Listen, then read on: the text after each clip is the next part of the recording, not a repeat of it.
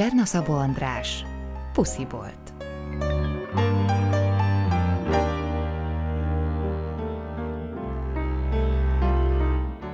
Tizennégy.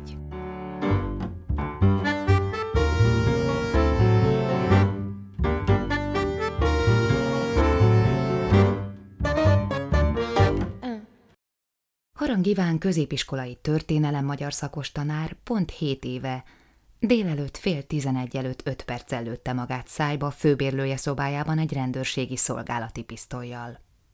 Negyed tizenegykor még megittunk egy Hubertuszt a pultnál. Boldog karácsonyt kívántunk egymásnak és Székelyerzsóknak. Annak ellenére nem sejtettem, mire készül, hogy miközben kabátját vette, azt énekelte. Meghalt Vitéz Lápalis, meghalt Pádua alatt, tíz perccel halála előtt, még életben vala. Azt hittem, kicsit szomorkás a hangulata, ahogy máskor is, de ennél jóval többről volt szó. Ömlött a vér a szívéből. Iván románca Badarannával két és fél éve tartott, ebből másfél évet együtt is laktak. Iván megvárta, míg tanítványa leérettségizik, majd felszámolta a szerelmi háromszöget. Összecsomagolt és elhagyta családját, az önkormányzat oktatási osztályán dolgozó feleségét, Évát, valamint két kislányát, a nyolc éves Henriettát és a tizenegy esztendős Bernadettet. Harang ekkor 43. évét taposta. Hetente háromszor kosárlabdázott, és még egyetlen őszhajszála sem volt. Anyósa, Dundi Margitka azzal végasztalta az idegösszeroppanásból épp hogy kilábalt lányát, hogy van ilyen, kapuzárási pánik. Áll a fasza az Ivánnak, majd lekókad, aztán hazajön. Évám, fantasztikusan nézel ki. Ropogós vagy és kívánatos, tisztára, mint a Marina Vladi, ne es pánikba. A nő negyvennél kezdődik, a férfiak meg haza szoktak jönni. Rendszerint hazajönnek, hazasúnyognak a gazfickók. Magyarázta a mama, s ravaszul mosolygott, tám még kacsintott is egyet. És a lánya hirtelen megértette, az ő apja se albániai hivatalos kiküldetésen töltötte azt a három évet, amikor eltűnt otthonról. Éva ugyanis 11 éves korától az általános iskolai ballagásig egyszer sem látta apját. Iván és Anna szerelmük első szabad nyarán úgy lubickoltak a boldogságban, mint két önfelett méhecske a napon hagyott langyos tejben. Rövid ideig Iván egyik kollégájának garzonjában laktak. Reggelente a Zsuzsánna fürdőbe jártak pancsolni, sakkozni, lovacskázni, esténként ligeti kis vendéglőkben vacsoráztak. Anna rendszerint zónaadag görög salátát, Iván pedig körmös pacalt vagy ézsau levest rendelt. Utána néhány kis fröccsöt ittak, éjfél után nevetve énekelve sétáltak haza. Napközben olcsó albérletet kerestek, nagyon olcsót, hiszen egyelőre Iván fizetéséből kellett megélniük. Anna, a filigrán Anna, akinek szépségéről Ivántól folyton azt hallottuk, ha van benne hiba, akkor is csak annyi, hogy talán túlon túl gyönyörű, túlzottan tökéletes modellpályára készült, és így különböző manökeniskolákba iratkozott be, nyilván ez is jócskán vitte a pénzt. Végül egy nyugdíj felé közelítő rendőrfelügyelő hegyaljai házában leltek menedékre. A zsarúnak akkor halt meg az anyja, a halott mama szobáját kapták meg igen kedvező áron. Míg a nyára forró szerelmeskedések, úgy az ősz már a viharos veszekedések jegyében telt. Anna ragaszkodott függetlenségéhez, jogot formált arra, hogy egyedül, vagyis barátnőivel és Iván nélkül császkáljon az éjszakában, és ez természetesen Ivánnak nem tetszett. Miért is tetszett volna? Féltékenységi cirkuszoktól volt hajnalonta hangos a ház, ám ez Bélát, az öreg rendőrt nem zavarta. Ő rendszerint éjszakai műszakban dolgozott, általában csak kora reggel ért haza, akkor betette a füldugót, felhúzta a szemvédőt és nyugovóra tért. Pár perc múlva már úgy horkolt, mint aki lenyelt egy hangos bemondót. A kis hölgy, ahogy Éva hívta Annát, egyre később járt haza, és állította, neki szinte munkaköri kötelessége, hogy együtt bulizzon fotósokkal, producerekkel, filmesekkel és a többi modellel. Ha nem jár el velük, benövi a helyét a fű, s indult karrierje egy pillanat alatt döglik majd be. Együtt kell üvöltenem a farkasokkal, ennek a szakmának ez az alfája, magyarázta Ivánnak, s valljuk be, ebben azért volt igazság is. Az éjszaka jót tesz az arcomnak. Minden fotós azt mondja, túl barbis a pofim. Talán egy kis nikotin sárgaság, két apró karika a szemeim körül, és némi alkoholos puffadás van pít rajta kicsit. Iván viszont egyre elhanyagoltabb, magányosabb és nyúzottabb lett. Az iskolában ideges volt, a pedálusnak már nem köszönt reggelente, a kollégákkal nem igen állt szóba, a diákokkal meg gyakran üvöltött semmiségek miatt, sőt, egy ízben durván inzultálta Petrák Titus másodikos tanulót, mert a diák feleléskor az NDK térképén kezdte el keresni Amerikát. A kúva anyádért jössz ide rontani a levegőt, ha még azt sem tudod, mi az az Amerika! Azzal segbe rúgta, majd kivágta Tituszt az osztályteremből. Az ügyet az igazgatóság a szülőkkel elsimította, de Ivánnak bocsánatot kellett kérnie Petráknétól az egész tantestület és Tituszka előtt és Iván komolyan inni kezdett, ami előtte nem volt szokása, vagy csak ritkán, családi mélyrepülések idején. A napot hegyajai törskocsmánkban a zöld törülközőben kezdte. Két decis vízes pohárból gurította be a jégkockás, agancsos bambit, néha kettőt is betörült tanítás előtt. Volt egy reggeli játékuk székelyerzsokkal. Iván alakította Filip Márlót a magánhekust, székelyerzsok pedig az öreg tábornokot. Mikor Iván lezserül oda könyökölt a pulthoz, Erzsók azt kérdezte. Hogyan szereti a Hubertuszt, uram? Mire Iván flegmán annyit válaszolt. Pohárból. Mire Erzsók. Én pesgővel ittam annak idején, jéghideg pesgő, alatt a harmad pohárnyi Hubertus. Nyugodtan tegye le, uram, az akóját. Túl meleg van itt valaki számára, akinek vér folyik az ereiben. Nevettek. Erzsók öntött, majd Iván lehúzta a szeszt. Végül Erzsók azt mondta. Gyújtson rá, ne zavartassa magát, szeretem a dohány illatát. Ide a törülközőbe tért haza Iván munka után fél három felé, s innen kezdett Anna után telefonálgatni, akit már szinte alig látott, hiszen a lány forgatásról forgatásra, fotózásról fotózásra, bemutatóról bemutatóra, partiról partira járta a várost. Harang tanár úr már nem kosarazott. Alig nézett ki ötvenegynek, a haja őszült, a bajsza vége megsárgult a cigitől. Iván itt a zöld törülközőben barátkozott össze Román Erzsébettel, mindannyiunk Székely Erzsókjával, aki 21 éve Marosvásárhelyről települt át. A 62 éves és 97 kilós pincérnő médium gyakran vigasztalta Ivánt a pultnál. Felolvasta neki a horoszkópját, jósolt a tenyeréből, kártyát vetett, megmaszírozta a vállát, gyakran a talpát is, s több ízben megnyugtatta, nincs abban semmi különös, ha pár hónappal a halála után a rendőranyja még nincs a túlvilágon, és a saját szobájában kísért. Bizonyosan van még neki elintézni valója ezen a világon, s ameddig a dolgát el nem végezte ide, hát addig magát zrikálja jobb hiány. Normális dolog az ilyesmi Ivánka. A Béla anyja, a babinéni betolakodónak érzi magát, persze, hogy csipkedi a talpát éjjel. Csapkodja az ablakokat, ajtókat, kiégeti vasalóval az ingét, sörrel önti le a nadrágját, a csilláron hintázva ijeszgeti reggelente. Babinéni csak moroly, ide átragadt halott, nem veszélyes. Ha strigoly lenne, halottból lett vérmadár, akkor már bizony közbe kéne avatkozni, ha egyáltalán közbe lehet avatkozni. Nem magával van baja Ivánka, nyugtatta Erzsók, csak unatkozik. Ha elvégezte a dolgát, majd tovább megy. Étkezzel jó fokhagymásan, igyon több unikumot Hubertus helyett, kicsit ritkábban moson foga, akkor meglássa, nem megy közel magához. Éva anyja, Margitka egyszer felkereste Ivánt a zöld törülközőben, Emlékszem, késő este volt, akkor ismételték azt a filmet a Geographicon a puffogó viperákról, akik strigulákat húznak a sivatag homokjába, és komolyabb összeget kínált neki arra az esetre, ha hajlandó hazatérni családjához. Az otthoniakról lehangoló képet festett, a lányok tanulmányi eredménye kritikusan leromlott, Éva egy drogos festőkarjaiban keres vigaszt, és a szomszédoktól tudja, hogy esténként marihuána szaga kígyózik ki a három és fél szobás panellakás ablakán. A Renault eladták, a pénzt felélték, a drogos festő alsó nadrág nélkül mászkál a lányok előtt, arról nem is beszélve, hogy a hátára egy szárnyas és mesztelen hermafrodita ördög van tetoválva. Cicis is, meg kukis is. Legalábbis ezt állítják a lányok. sukta Margitka Iván fülébe. Margitka, aki kötött kardigánokban utazik és az oroszokkal bizniszel, mindig is ivott, mindig is white russian és mindig szerette Ivánt. Most, hogy Iván is ivott, még jobban megkedvelte, és az először felajánlott összeget a harmadik vájt után megduplázta. Jelentősen eláztak mindketten, összeülelkezve énekeltek a pultnál. Az idéli jelenetnek Anna érkezése vetett véget, akivel Margitka csúnyán összeverekedett. Anna levette a magas sarkúját, azzal támadt, Margitka pedig a ridiküljével esett neki az előzőleg White Russian-nel pofán öntött lánynak.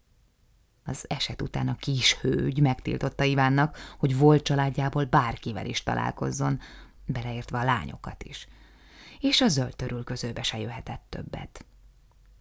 Iván ezután csak stikában Anna tudta nélkül osont be hozzánk, és a lányait is csak titokban láthatta. Éva egy alsóvárosi cukrászdába vitte a gyerekeket, ahol két-három hetente egy órát töltöttek apjukkal.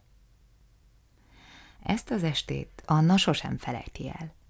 Margitka ridikülje két centisebb helyet hagyott bal szeme alatt, amitől baba arca hirtelen kapott egy kis vad, kurvás, alvilági beütést, és azóta állítólag a kis hölgy karrierje töretlenül haladt felfelé, olyannyira, hogy egyszer még én is láttam valami szexújság elején. Olyanok voltak a mellei, mint két falhoz csapott hógolyó. Nem is értettem, hogyan lőheti valaki fejbe magát egy ilyen tyúkmellű középsős miatt. Pederaszta az ilyen, vagy mi a tarkafos?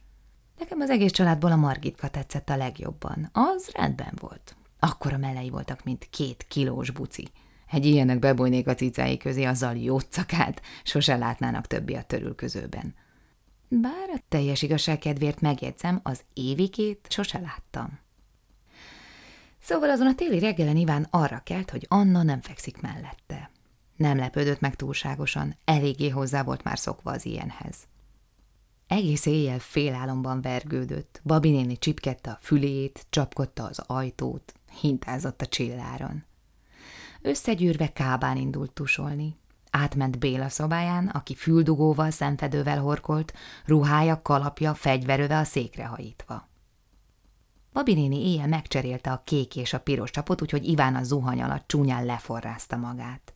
Mikor végre sikerült beállítani a víz kellő hőfokát, mindenki nélkül verte ki a farkát, annyira közömbösen, mint a körmöt vágna.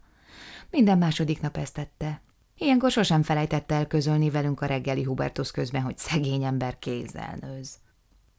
Mikor az zuhanyzásból visszatért a szobájába, azt kellett látnia, hogy aznapra kikészített vasalt ünneplő ingét kakaóval öntötte le a szellem. Nem káromkodott. Nem próbálta partvissal leverni a szemét vénasszonyt a csilláról, mint máskor, inkább nyelt egy nagyot, és keresett a szekrényben másik inget, kivasalta, felvette. Indult volna a törülközőbe, de akkor meg brekegést hallott Anna párnája alól. A kis hölgy otthon felejtette a mobilját, és most SMS-e érkezett. Iván megkereste a telefont az ágyban, és belépett a beérkezett üzenetek mappába. Ezután könyv futotta el szemét, átszaladt hozzánk a kocsmába, ittunk egy Hubertuszt, lekarácsonyoztunk, eldalolt ezt a páduás marhaságot, azzal elrohant. Mint utóbb kiderült, hazaérve egyenesen a még mindig mélyen alvó Béla szobájába ment. Kikapta a pisztolytáskából a fegyvert, a csövet bedugta a szájába, ráharapott, majd meghúzta a hűvös ravaszt. Az volt rohadtul furcsa, mesélte később a zöld törülközőben, hogy nagyon fájt. Ennek nem kellene így fájnia, hiszen alá nem fáj, de ez kurvára fájt, mint a szétrobbant volna a fejem, úgy skacok. Béla a lövést persze nem hallotta, ő továbbra is horkolt, bőszen horkolt. Iván kifutott a fürdőszobába, belenézett a mosdó fölötti fali tükörbe. Elől szinte semmi sem látszott. Fogott egy zsebtükröt, és a két tükör segítségével megnézte magát hátulról. Targója fölött sárga baracknyi véres luk tátongott. Ez lehetetlen, gondolta, és az ijegységre inni akart egyet. A nagy szobában a ruhásszekrény aljából előkotorta a rendőr dugi pálinkáját, tudta, hol van, ő szállította neki székelyerzsóktól, meghúzta az üveget, de ahogy az iváshoz hátra billentette a fejét, az ital hátul a lukon kiömlött a tarkója fölül. A szájba kurt nyomorult élet baszná meg még ez is! Ordította, majd egyik kezével befogta hátul a fején a lukat, s végre így tudott magába önteni néhány deci pálinkát fájdalomcsillapítás véget. Ám hiába a pálinka, a szörnyű kín nem csillapodott, rettenetesen sajgott hátul a feje. Felkapta a rendőr kalapját, hogy véres haját eltakarja, hívott egy taxit, és a Hétpecsét utcai kórház baleseti sebészetére hajtatott. Vásárhelyi doktor soron kívül megvizsgálta, s végül kijelentette, nincs ebben semmi mágia. Nem lehetetlen az ilyesmi, csak éppen egy a százmillióhoz az esélye. Szóval van esélye, csak parányi. A golyó úgy haladt át a koponyán, hogy semmi életfontosságú szervet nem érintett. Az agy sértetlen, mindössze a torok és a koponya csont lukat ki. Szinte lehetetlen, hogy így történjen, de mégsem lehetetlen. Valósággal cikcakban repült a golyó, mondta a doktor, mint egy szidán szabadrúgás. Bekötözte Iván fejét, adott valami löttyöt, amivel a lukas torkát kellett fél óránként öblögetnie, teletömte fájdalomcsillapítóval, majd aláíratott vele egy papírt, miszerint Iván saját felelősségére hagyja el a kórházat. Harang a kórház kertjéből felhívta Évát, és a pisilő kisfiú szobrában akkor magára ismert. Éppen olyan védtelennek, árvának és elhagyatottnak érezte magát, mint ez a bronzkölyök, aki félelmében a kukiával játszott. Reszkető hangon lemondta a karácsonyi láthatást, azt hazudta kibicsaklott a bokája, nem tud járni. Iván inkább végighallgatta Évától, hogy micsoda egy utolsó szarjankó, lekvárhuszár, még karácsonykor is fontosabb az a kis ringyó, mint a saját lányai, mert nem merte elmondani volt nejének, hogy valójában azért nem megy a cukrászdába, mert momentán szájba van lőve önkeze által. A vénasszony, aki a szobor tövében szentképet és szotyolát árult, köpött egy hegyeset. Mindezek után a zöld törülközőbe jött, hová is mehetett volna máshová. Nem volt éppen virágos hangulatban. A gézből alig látszott ki a feje, rajta a véres rendőrkalap, kisi lefordultam a bárszékről, mikor megpillantottam. Rendelt három pohár Hubertuszt, a második után úgy érezte talán kicsit tompult a fájdalma. Elmesélte balul elsült öngyilkossági kísérletének történetét. Voltunk páran, akik csodát emlegettünk, de Erzsók egyáltalán nem lepődött meg az eseten. Azt mondta, ő már látott ilyet, éppen abban a falusi kocsmában, ahol Erdélyben dolgozott, a medveölő büfében. Egy teljes elnöklötte magát szájon vadászpuskával, valami piti lepedő ügy volt, némi síkasztással fűszerezve, a szokásos. És annak se lett semmi baja, azon kívül, hogy az ételital kifolyt hátul a fejéből, de betömték neki a lyukat egy teniszlabdával. Úgy fort össze a seb. A végén még ha is nőtt talasztiból. A szervezet befogadta az idegen testet. És? Mi lett végül azzal az emberrel? kérdezte Iván Erzsókot. Vándor proféta lett. A vidéket járja azóta is. Istennek szentelte az életét, vezett teheneket gyógyít, és habzószájú medvéket, farkasokat, kutyákat, meg prédikál az embereknek, amitől azok megjavulnak, válaszolta Erzsók, és öntött még egy Hubertuszt. Isten ugyanis a szép és elveszett embereket választja ki magának. Az olyan zöldszemű, magas, jóvágású, sejembajszú embereket, mint maga Ivánka. A román TS elnök is nagyon gálánt ember volt. Istennek kiváló az ízlése. A legjobb, elhiheti. E szavakat halva Iván lelkében, akár a cseresznyefa, kivirágzott a hit. Az utolsó italát már meg sem itta. Felénk fordult, csillogott a szeme, és mint valami transzba esett politikus, úgy szavalta, hogy mindaz a szenvedés, amin keresztül ment az utolsó egy-két évben, az nem volt felesleges, mert Isten akarta, hogy ő kínlódjon. Az úr szándékosan kínoszta, direkt, hogy a végén rátaláljon a helyes útra, és most rálelt végre az igaz ösvényre. Most már tudom, Szilárdan hiszem, hogy a hegyen kell élnem, messze, még a medvék ösvényén is túl. Egyedül, remeteként. Bajtolnom kell, éheznem és meditálnom. Hétvégenként pedig majd lejövök a városba, hogy erdélygombával és gyümölcsöletessem a koldusokat, nincs teleneket, hajléktalanokat. Menjen és hirdesse az Isten igéjét. Javítsa meg az emberiséget, mert ezért kapta ezt az új életét, hogy Istennek ajánlja fel mondta Erzsuk, és Iván kifordult a zöld közőből, elindult a hóesésben a medvék ösvénye felé. Késő délután volt, emlékszem. A názáreti Jézus ment a tévében, de én átkapcsoltattam a császár pingvinek gyerekneveléséről szóló filmre. Soha többé nem láttuk Ivánt. Szapacska Bélától tudtuk meg, harang főbérlőjétől, hogy Iván akkor délután nem jutott el a hegytetőig. Mindössze a törülközőtől pár sarokra, mert a filmgyár előtt Petrák Titus került mögéje, és visszaadta azt a segberúgást, amivel már jó ideje tartozott neki. Iván agyában rögtön elpattant egy ér, összecsuklott és meghalt szempillantás alatt, még mielőtt megjavíthatta volna az emberiséget. Amerika? Amerika? Én ne tudnám, mi az az Amerika köcsög? kérdezte Petrák, és leköpte a hullát. Coca-Cola sometimes war, baromarcú! A hegytetőn temettük el, a medvék ösvényétől két órányi járásra. Azon a helyen, amelyről Erzsók azt állította a város szívcsakrája. Javasoltam, hogy tegyünk a koporsóban néhány üveg Hubertus, de Erzsók lehúrogott. Az Iván már nem iszik, ő már remete. Máig nem érem fel észre egy remete, miért nem ihat Hubertus, hogy ezt melyik vallás, melyik Isten tilthatja meg. Mindegy. Végül csak egy könyvet tettek a kezébe. A hosszú álmot Chandlertől. Ez volt az Iván kedvenc regénye. Hazafelé a buszon megkérdeztem Erzsókot, hogy egy remetének miért szabad olvasnia a föld alatt, ha innia meg tilos. Erzsók szúrós tekintetével szinte felnyársalt és közölte. Elnék bundás, neked mindig is rossz volt az aurád. Csapni való a karmát, gonosz a kisugárzásod, de ezt nem értheted, mert ez már transztendencia. Maradj a kaptafádnál, vagy a paragrafusoknál és a biliárdnál. Jó van, bazd meg, bezárt a puszibult. Vége a zsíros jattoknak, mondtam, és azóta is meg vagyok sértődve, csak a legszükségesebbeket kommunikáljuk. Hol az újság? Hány a fröccs? Kinél a dákó? Kapcsolja át a tévét, mert jön az a film a Dán gömbölyű fejű delfinek levadászásáról. Ilyenek. Pedig nagy szerelem volt, elhihetik. Egy ilyennel. Még hogy szar az aurám, anyádnak szarannak a lángos képűnek. Egyébként azt is Béla felügyelőtől tudjuk, aki belepillanthatott a harangügy jegyzőkönyveibe, hogy Iván, mielőtt tanítványa meglepte hátulról, azt énekelte.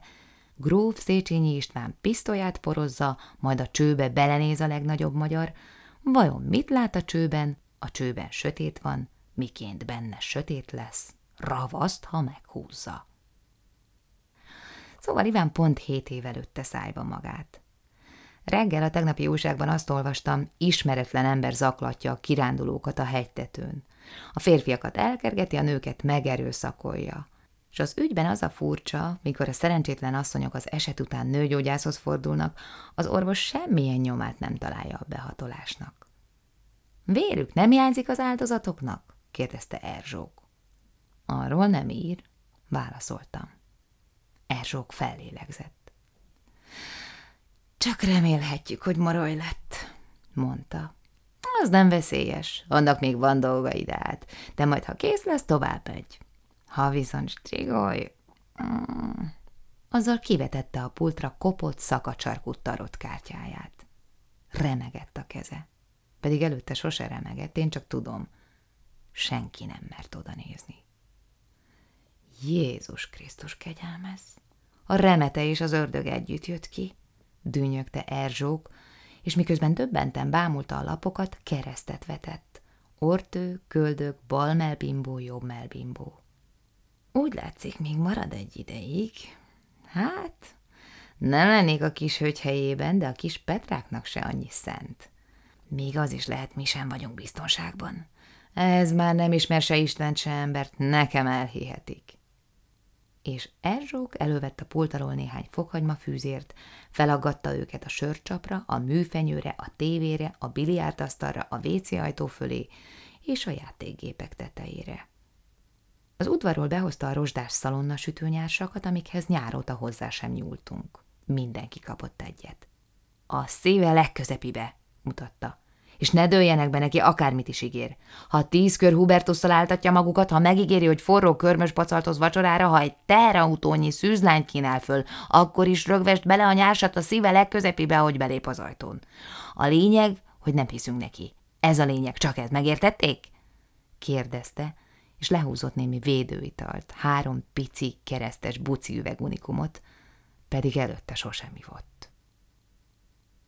Azt gondoltam, szegény Erzsók bizonyára nagyon jól ismeri a közkeletű legendát, miszerint az egyik cvakkos ős második József udvari orvosaként fungált, és eminőségében kínálta meg a gyengélkedő uralkodót 1790-ben a saját maga főztenedővel, ami annyira ízlett a kalapos királynak, hogy így kiáltott fel.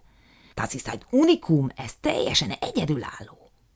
Ám azt már bizonyosan nem tudja, hogy ez a második József még ugyanazon év februárjának 20. napján sajnálatos módon elhúnyt, és így a flaskán látható kereszt valószínűleg nem a Jézus hitű segítségkeresztje, hanem az a bizonyos szignál, mely a patikai gyakorlatban az enyhébb mérgeket jelöli. De nem szóltam egy szót se. Pedig már a számom volt, hogy urinő nem iszik unikumot, még ha negyvenféle gyógynövény van benne, akkor se – mert urinő püspökitalt vagy rozsólist fogyaszt. Már majdnem kimondtam, hogy kár a felhajtásért, mert a két kezemen nem tudom megszámolni, hány olyan ismerősöm volt, akit annak ellenére vitt el az ördög, hogy naponta több liter unikumot öntött magába. De összeszorítottam a fogam, és néma maradtam. Most mondjam azt, hogy egy igazi vámpírvadász csak is Hubertus ihat. Minden vadásznak Szent Hubertus a védőszentje, nem? Piroska vadászának épp úgy, mint van Helsingnek, nem igaz? De inkább kusoltam, mert kell nekem a cirkusz. Akarom én, hogy megjegyzéseket tegyenek a transzcendens kisugárzásomra. Hát kurvára nem akarom. Inkább befogom a pofám, és iszok még egy Hubertus csokjéggel. Vagy kettőt. Jobb a békesség. Szenteste van. A szeretet ünnepe. Kettesben vagyunk. Mindenki hazahúzta a belét a törülközőből. Mindenki fosik. Van, aki a strigolytól, van, aki a feleségétől. A legtöbbjüknek egyébként strigolja felesége. Mindegy. A lényeg, hogy mindenki fosik valakitől. Pedig aki fél, az nem él. Szerintem. Én nem félek. Maradok. Székely Erzsók nem bírja abba hagyni az unikumozást. Elsikkel a pult mögött, takony részeg. Én meg a béka elvőde nevérekről szóló filmet bámulom a tévében. Néha meggyújtok egy csillagszórót. Itt tartunk most. Várunk. thank you